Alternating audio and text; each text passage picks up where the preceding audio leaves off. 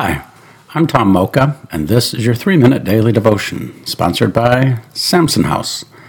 Our scripture today is James chapter 2, verses 14 through 18. What good is it, my brothers and sisters, if someone claims to have faith but has no deeds? Can such faith save them? Suppose a brother or a sister is without clothes and daily food. If one of you says to them, Go in peace, keep warm and well fed, but does nothing about their physical needs, what good is that? In the same way, faith by itself, if it is not accompanied by action, is dead. But someone will say, You have faith, I have deeds. Show me your faith without deeds, and I will show you my faith by my deeds. Let's ponder that. Pretend faith is no faith at all. And what is pretend faith? Well, I go to church, therefore I have faith. I am a conservative, or a Democrat, or a Republican, or liberal, or whatever, therefore I have faith. I'm more spiritual than religious, therefore I have faith, and so on and so on it goes. In biblical days, faith was often expressed in periods of fasting.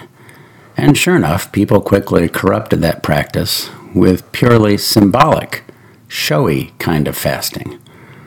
Isaiah roundly rebuffed that pretend faith, saying, Is not this the kind of fasting I have chosen?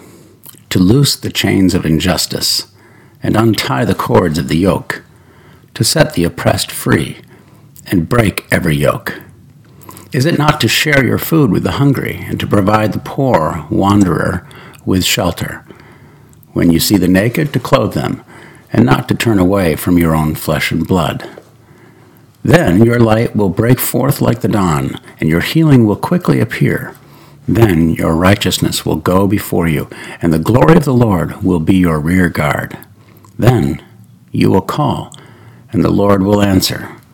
You will cry for help and he will say, Here I am. You can't fake out God.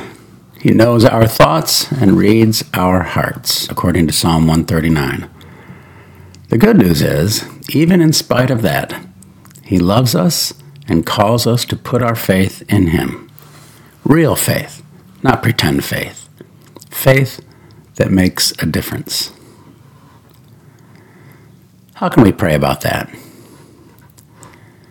Well, let's seek the Lord. Well, let's seek the Lord for ways to put our faith into action. Ways that make a difference in the world around us. Seriously, no tokenism here. Ask Him for specific ways to put your faith into action. You can be assured He'll give you some. Thanks for listening, and have a great day.